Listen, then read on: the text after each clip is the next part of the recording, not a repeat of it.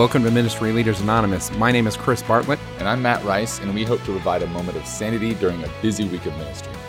We've both worked in ministry for over 18 years and have seen just about everything. And as damaged as we are, we hope to bring light. Oh man, I messed it up, Chris. We're ready to dive into and bring light to the hurts, hopes, and hungers that every minister has. Great. so today we're talking about something that I sometimes struggle with, and it's oversharing. And I've struggled with on the podcast. Oh, yes, you have, Mr. One Eyed Jack. Yeah, yeah. It's a challenge because there's this tension between vulnerability and also this reality of like, okay, kind of Jesus in the raw. I want to share my life and my struggles, but not so much that it's a distraction. It becomes a distraction of sharing the gospel. Yeah, we, we all have this tension. We want to be real with the people that we're serving. And so we want to we don't want to just give them this fake image of uh, or this Facebook or social media image of what our life is. You know, we want to give them the real deal of who, who we go, what we go through, the struggles that we have, and then, but then sometimes we we end up sharing things that we actually haven't healed from, or that we haven't even addressed ourselves. And so that's that's kind of what we're talking about here is is that, and then sometimes getting too personal with the people that you're doing ministry with just for the sake of an example, uh, my wife and I suffered a miscarriage, and one night in our youth program, I was talking, and it, it seemed it seemed like it was appropriate to share. Okay, this is connected to what we're talking about, but I hadn't healed from it yet, mm. and so it didn't it didn't necessarily derail them, but it stopped me in my tracks because I I got choked up, I got emotional about it, and. Uh, and there's times where emotion in in a in a witness, in a testimony, in a talk, um, it can actually really accent it. And I know that sounds weird. It's like, okay, insert emotion now. It needs to be authentic. Everything needs to be authentic and, and real. But in that case, yeah, I was oversharing to myself. Like my heart wasn't ready to deal with that. And the audience you're talking to also, I mean, high schoolers in, in certain times might be ready to hear stuff like that, hear testimonies like that elementary school students, probably not the right audience. Now, I, I, don't know if you guys know, the listeners know that we we have another ministry that we run here at Ablaze Ministries. It's called Beyond the Pew, and it's for parents. It's a resource for parents. Well, we recently had in that Facebook group, we had my wife actually talking about the miscarriages that ha- have happened to us. That audience is parents, you know, people that have gone through this, and and my wife had has healed through it. And she shared like in in her video you know about this. That is an appropriate audience and a, an appropriate level of sharing right? Absolutely. For the same topic. Yeah. It may be that the audience that you're talking to just isn't there yet. And sometimes we overstep and share uh, uh, experiences that that age group shouldn't hear. Now, a lot, a lot of the people that listen to this podcast are, are working with adults you know? So there's there's a, a, a, further depth that you can have but then there's also a level of personal i guess what's going on in my personal life that that may not need to be public knowledge. Maybe small group knowledge because that's another difference in audience. You know if you if you share something with the whole crowd of people it may not be appropriate. But if you share it with just six people that may be perfectly appropriate. Yeah so that that's important to note like Oversharing doesn't just happen from the stage or the microphone or the presenter. It can also happen in discussion groups. It can also happen in one on ones. You know, uh, when we're meeting with a, a, parent or a teen or a, a, a, family, we can find ourselves like, okay, now it's a smaller context. So an increased level of vulnerability is appropriate.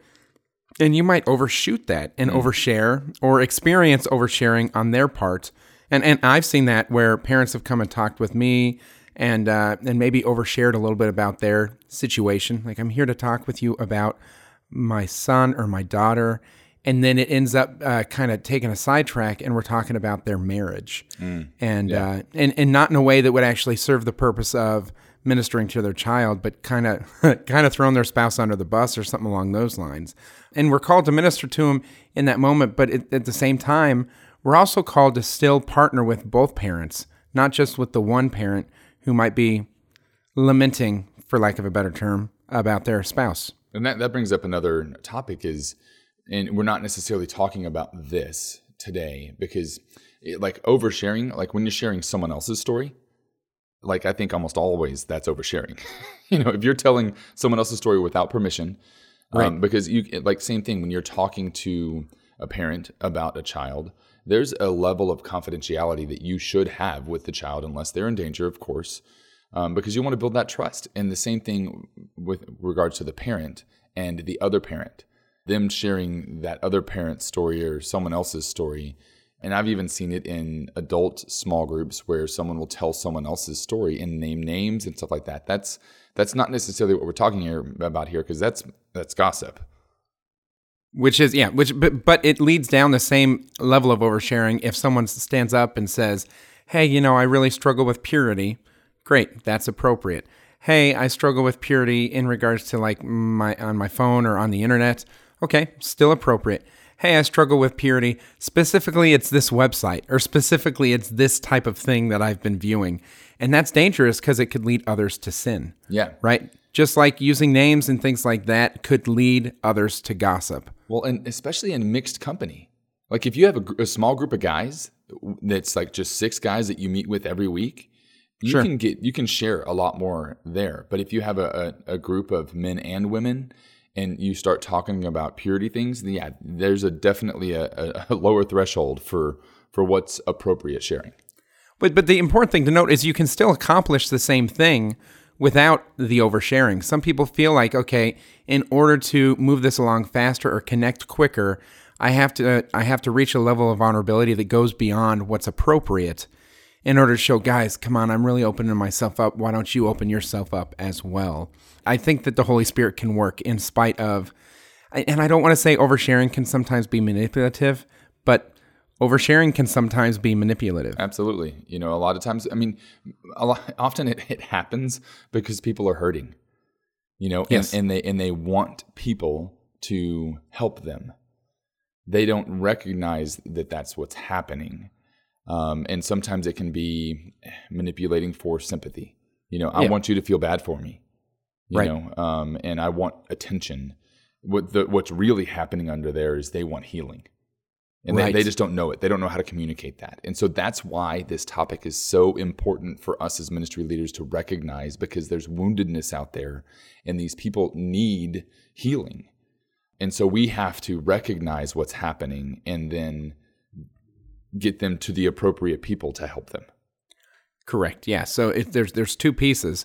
One is to recognize the wound behind it, and number two, to redirect the oversharing so that it's it, it doesn't scandalize or or derail or distract from the gospel or the objective. So, how do we recognize when someone is starting to overshare? Because we just gave all these other like, what do you what do you call it? Ex- like excuses or reasons or places where it's okay to overshare. So, am I supposed to run through this whole flow chart of, okay, we're here, we're there, there's this people, there's it's all it's all men, it's okay, they can share this here. No, we didn't give places where it's okay to overshare. We gave places where a deeper level of vulnerability is appropriate. True, true, It is never okay to overshare. correct. in regards to that, there are varying levels, but let, us start with participants first, right? Okay. Not not other volunteers, other ministry leaders, or, or someone else from the stage. But let's say you're in a small group, at a dinner table, on a bus ride, whatever it is, with uh, some of the people that you're ministering to, and you guys get in a conversation, and all of a sudden you see oversharing uh, happen, right? Let's not say we see oversharing coming. Let's talk about that it's already happened. The toothpaste is out of the tube. now, what do you do? What scenario are we in? Are we in a large group? Are we in a small group? Or are we one on one? Let's go ahead and say small group because I think that would be the most common. One on one, I believe, is a little bit easier to navigate pastorally. Sure. But in a small group, there's some collateral damage, and it's every other small group member there in regards to that. Have you seen this happen in your small groups? Absolutely, yeah. It's happened in a couple different ways. One one way would be uh, a small group, and one of them's talking about uh, a past relationship, and they start by saying, "You guys know that I was dating Jessica, right?" Well, we did this, and, Ah. and Jessica is in a small group, like you know, twenty yards away. So this is by no means appropriate, or you know, I did this with my girlfriend, and so now they've shared the the kind of thing that they did that they needed to go to confession for that they were struggling with. Uh, You know, usually a struggle with purity. And y'all know that the only girlfriend I've had is Jessica. Boom. And now it's targeted towards one person. And they, they didn't mean to. They were just trying to add some context to their sharing. And so at this point, what would you do, Matt? I would I would pretty easily, you know, say, hey, you know, let's talk about that, just you and me. You know, let's talk about that, just you and me, and and then I would address the group, and I would I would because I small groups are meant to be confidential and it, it's meant to be like what's what's said in small group stays in small group. And now that that cat's out of the bag and there's potential gossip out there for other people to talk about outside of the small group i would address the confidentiality right there um, and talk to the whole group about that. Say hey guys um, this information was private information and should have been kept you know i don't even know exactly how i'd navigate it because we're not in the situation but I would say we need to keep this private to honor Jessica or whatever. You just said you're not sure how you'd navigate it because we're not in the situation. This is why we have these conversations. This is why this podcast exists to help people to navigate it because right now they're not in the situation. True. Um, I agree with you uh, 100%. Aside for the not being sure how to navigate it, I would re uh, to the group. I would uh, restate the uh, kind of code or the expectations in regards to how we share. So, just a reminder, guys, this is a safe place to share a variety of things, but we want to make sure we share in a way that doesn't use names or doesn't end up leading people to gossip or, or think negative thoughts about other people. Yeah. And, and just restate that. And in this case, you know, let's say his name was Jason. Jason could have shared better and not used names, um, but he did use a name. And I want to remind you guys that this small group has confidentiality. We need to be you know, and of course we know that you can't remain confidential on everything. Mm-hmm. If they're being hurt or hurting themselves or hurting someone else, we have to report that to the appropriate people. But aside from, and you should share that in your small group code of conduct or in the rules to let them know if you're going to share on that level. And that's the area where I've seen it happen more often is when someone's really struggling with self harm or maybe depression or suicidal thoughts. Um, and and, and I have seen it starting to come to where they're, they're starting to cry and starting to share a little bit deeper. And I've I've paused it. I said, you know, um, Justin, I can see that where you're leading might be something that would be more appropriate for you and me to talk about one on one after small group. Yep. You're welcome to continue sharing, but I just want to let you know that it might be more appropriate to talk about it with me one on one afterwards. Is that okay? And kind of give them permission to receive a conversation later. You don't want to say, stop talking, that's oversharing. And then they feel like rejected and no one else opens up, not even a sliver, you know. But to redirect it to a more appropriate context is healthy. And the same kind of thing can happen in an adult scenario as well. Um, it may not be quite as, I don't want to say gossipy as that, but it, it can be. It's typically, though, about wounds and hurts. You know, um, you you guys all know that I was divorced, and and then they name a name when Frank bailed on me and my family. You know, he's such a jerk, or you know, and just goes. I hate Frank. Golly, that guy. Any Frank that's a listener, I'm sorry. the uh, and so that's a, again you have to recognize that respectfully you know um, stop the person from the like from continuing the conversation and welcome them to a conversation privately afterwards.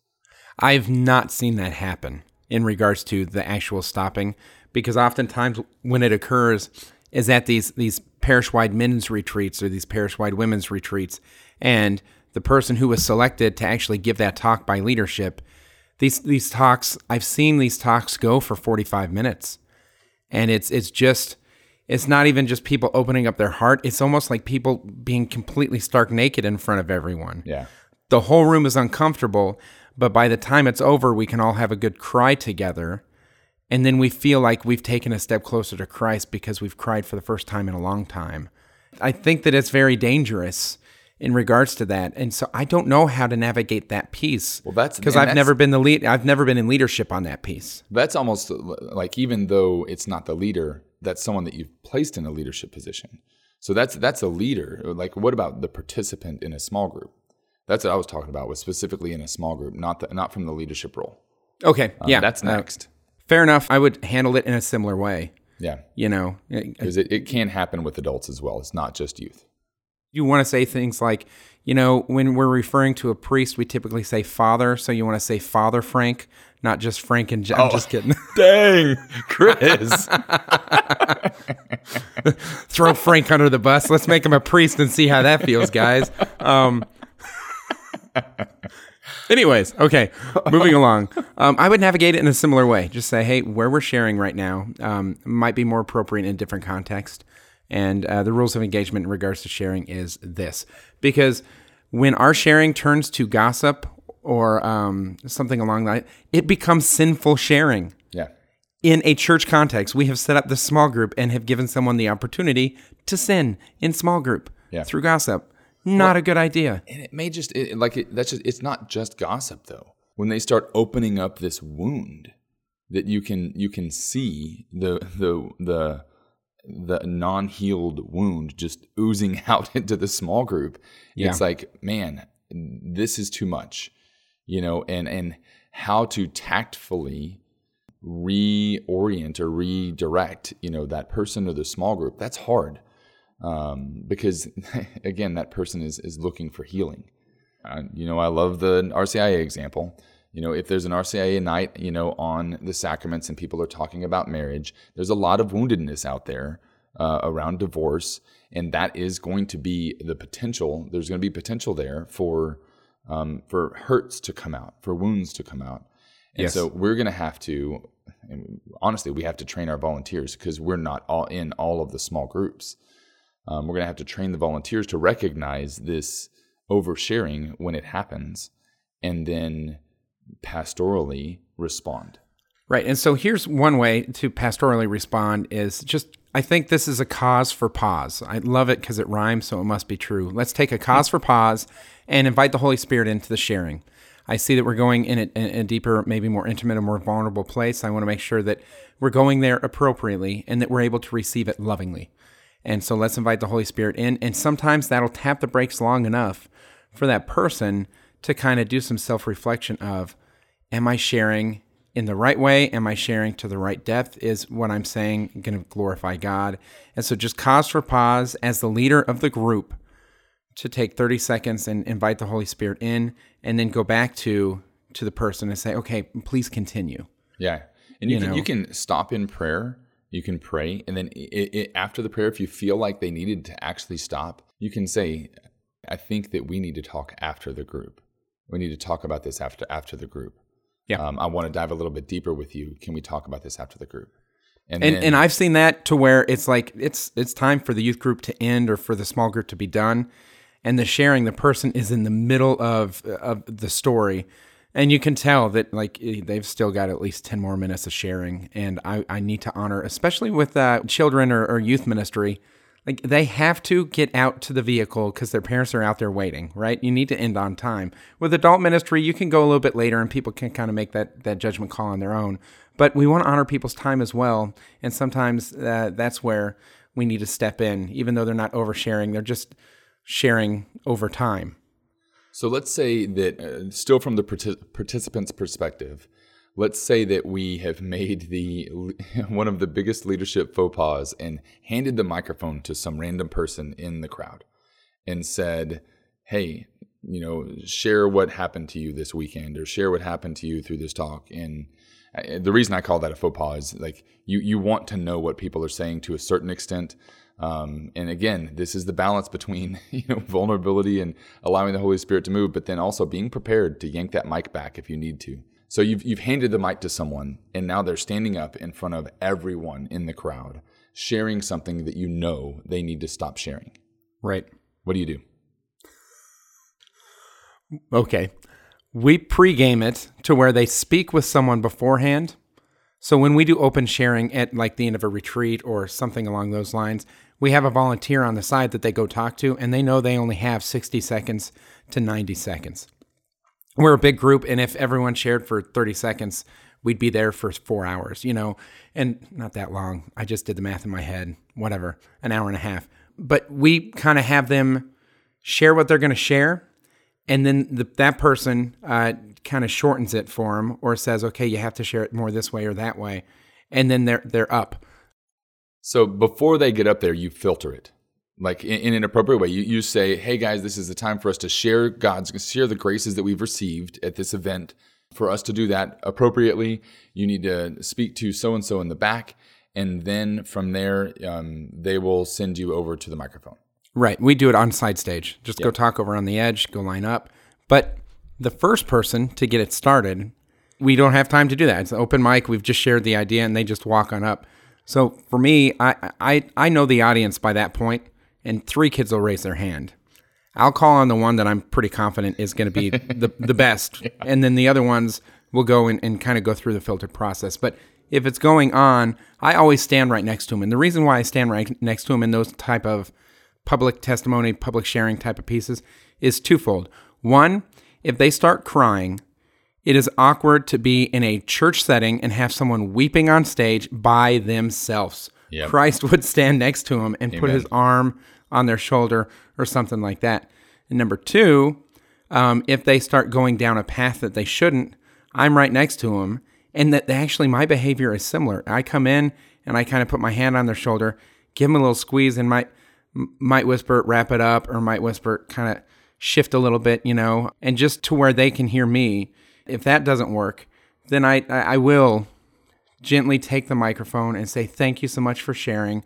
We're out of time, or um, we might be going down a path that might be better shared in a different context. But I have to say it into the microphone so that they hear, but that the teens or that the rest of the group also hears that this is why this was being redirected. Otherwise, it looks mean to just yoink and kick them off stage. It feels like, uh, where they're getting the X's on those talent shows, you know, and like that's not what I want. Like I want you to share. There's no major risk in coming to share. It's a safe place, but we can't overshare. So this this kind of makes us talk about preparing people to share. That's the the best way to avoid the potential of oversharing is preparing people to do so if they're going to do so in, in person. We like I'm looking at the time, Chris, and we are running low on time. Um, are we going to be able to get through the rest of this, or are we going to have to start a, a second episode from this? Yeah, I think this might be a part two podcast, but let's let's walk down that path of how to prepare them to share, and then in our next podcast we can talk about what does authentic or appropriate vulnerability look look like. Yeah. So so we we talked about some of the things that have crossed the line, but how can we still open our lives up as ministry leaders, open our hearts up as ministry leaders without risking that oversharing or distracting from the gospel with that sharing. So we'll talk about that maybe in next week's podcast, but for today, how do we prepare people? Yeah. Because you just gave a good example of preparing people for, I guess, on the spot sharing and how to prepare, I guess, how to run that as a leader. You know, having them go through kind of a filter process or a preparation process before they get the microphone and share. So there are other times when you know that you want someone to share next week or two weeks from now, or there's a particular topic that you know that someone is healed from or has had experience that the rest of the group would benefit hearing. Right. And so I think this is where we talk about the difference between a talk and a testimony. Yes.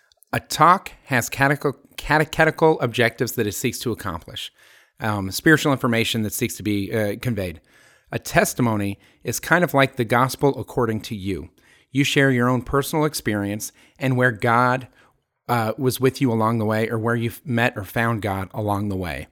And so you start with where you were at, what the encounter was, and what life was like after. Now, where I've seen the most uh, danger occur is the where you were at before you really encountered Christ or before you had that conversion. Before you move on, so between a talk and a testimony, have you seen like m- many issues of oversharing in a talk? Only because when people are trying to be authentic in the talk, they accent it with the personal testimony, kind of peppered in. So I'm going to share with you guys uh, about confession. And then they pepper the catechesis of confession into their own journey towards understanding or having a powerful confession. So, yes, in both a talk and a testimony, you need to offer some guidance or guidelines. But in testimonies in particular, it's all personal experience in the light of Christ. Do you do talk previews with anybody that gives a presentation at your events? Uh, with uh, testimonies and with uh, minors, like uh, you know anyone 18 or under, absolutely. With adults, uh, it depends on the adults. So we have a team of adults that I've been working with, some of them for 10 years, Uh-huh. and so there's certain adults that I know have it down. And you don't There's other adults- need to. And I don't need to. And there's other adults. Yeah, absolutely. But a new there's some- volunteer. a, a new volunteer, a first time speaker, or someone who uh, in the past has needed some help or guidance. And it's not always it's not always this. Oh, I'm going to make sure that you don't mess up. yeah. Yeah. Most of the time when I'm meeting with people, it's I want to empower you to be able to best share your gifts, best showcase uh, your catechesis. I mean, how do we take your talk to the next level, right? Oh, next level. You guys know this is a ministry of next level ministries. I just had to toss that in there for Chris. It's next level ministry. do that every time. singular. Do that every time. Okay, So good. most most often the the trouble comes with testimonies, and even within a talk, it's a testimony within a talk. Correct. That tends to be you know the the issue. So so how do we prepare people to give testimonies? Because we want them to be real. We want them to connect with other people that are going through the same thing. That's the whole reason we're doing this. And so you don't want to just completely cover up things and say, "Hey guys, I used to be bad, but I found Jesus and now I'm good."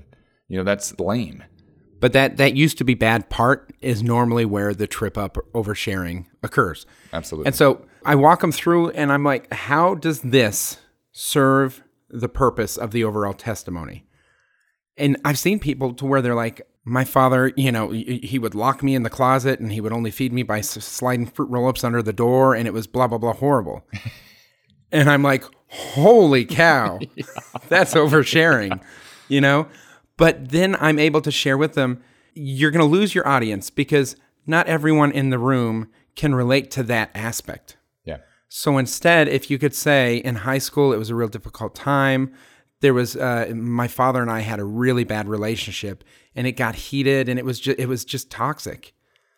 Everyone in that room can relate to a bad relationship with their father at some point, tension with their father at some point, and now you've made your testimony more accessible, and thus it's going to be more effective, right? Yeah. So sometimes sharing less is reaching more. Yeah, there's a, a a level, like if you look at the triangle, you know, or look at a triangle, if you give a very specific instance of what happened to you, there are going to be a very few people that have that experience. If you broaden the experience, like you said, you make it a little bit more general, then you broadened The audience reach. The audience. But then if you go too far down there and you make it, you know, my dad and I didn't get along, you know, or something like that, just really super, I don't know, then, then nobody it seems connects. inauthentic. Yes, absolutely. Right? At that point it seems inauthentic. So there is there is a balance. You want to step and add just enough. But there's another piece that sometimes occurs, and I've heard it happen like this. And uh, and, and maybe I'll overshare a little bit, but I think that at one point in your life you could have probably shared something along the lines of, Yeah, I was, you know, drinking all the time in college and I mean, we were doing this and doing this, and it was crazy. Like we were the biggest partiers that you've ever seen. Yep. And now what are you doing? You're glorifying the sin. You've got pride in there. You know, You've got pride, yeah, exactly. And uh, and so, how does that serve the gospel? If there's a bunch of people listening and being like, "Yeah, that sounded awesome." that sounds awesome. I want to do that. I heard someone share one time. Uh, this was a, a high school student, and he was he was in youth group with me, real involved. And he's like, "I'm so glad that I lost my virginity because now I can give a better purity testimony." What? I'm like, no, no, that is not. No, you don't. So it, it would glorify sin. There are some testimonies that you're just not supposed to give. I, I really wish I was beaten as a child because then I could give a testimony about that. It's like, no, Yeah. you've, you've got your own things, you've got your own path, your own gifts to give. And most of us, you know, because because everyone wants the St. Paul conversion testimony where it was like boom, night and day. But most of us are St. Peter's. We just you know do stupid things in little ways, and God loves us in spite of those things. And all of a sudden, He calls us to greatness through that. Like that is most of our experience. And the important thing to note is that's also most of the experience of our audience, Yep. of the people that are sitting out there listening. And so, if the only type of testimonies that we're giving or putting up on our stage or handing the microphone to are these people that have had these uh, miraculous, like huge lightning bolt type of testimonies, then it makes it sound like everyone else's experience is invalid. Yeah. So, get some testimonies that might seem otherwise boring, but they're really authentic and really accessible. I've absolutely heard people say, I feel like God hasn't been active in my life because I've never gone through anything big. I've never I've never cheated, I've never stolen, I've never had I haven't had any premarital sex, I haven't had any of these issues, so God must not love me. You know, or I, I, I don't have anything great to share. And that's bull. We need to get those people up there to share that. You know, and even even that struggle that they just shared with you that I, I felt like that God didn't love me or that God wasn't communicating to me. But when I realized that He's protecting me from this or He's whatever, that that's a testimony in, in, in itself. And people in the audience need to hear that. Yeah, because I've seen it happen too after a retreat. Saturday night on, on the retreat, there were a number of people that were crying because of a, a powerful experience in adoration or something like that. There were also a number of people not crying, but they were having a powerful experience in adoration. And the next day at the breakfast table, everyone's talking about it. Oh, did you cry? Did you cry? Did you cry? No, I didn't cry. I guess Jesus didn't show up for me. Wah, wah. All right, guys, we are coming to the end of the podcast. Um, uh, Chris and I, like, I, I wasn't sure how long, how much content we would have for this podcast, and look at it. Now we've got two.